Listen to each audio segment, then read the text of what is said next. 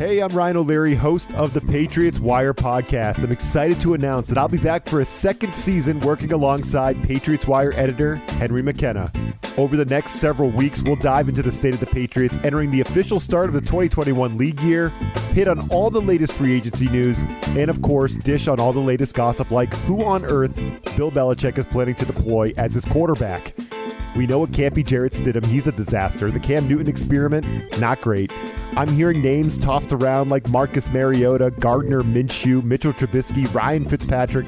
And as we all sit and speculate and wonder, I know my guy Henry has this all figured out for Belichick, and he'll tell us all about it during our season two kickoff episode on March 11th. We're excited to be back talking Patriots football, and we can't wait to see what the Pats have in store for the NFL draft in April. Thanks for joining us. We'll catch you next week.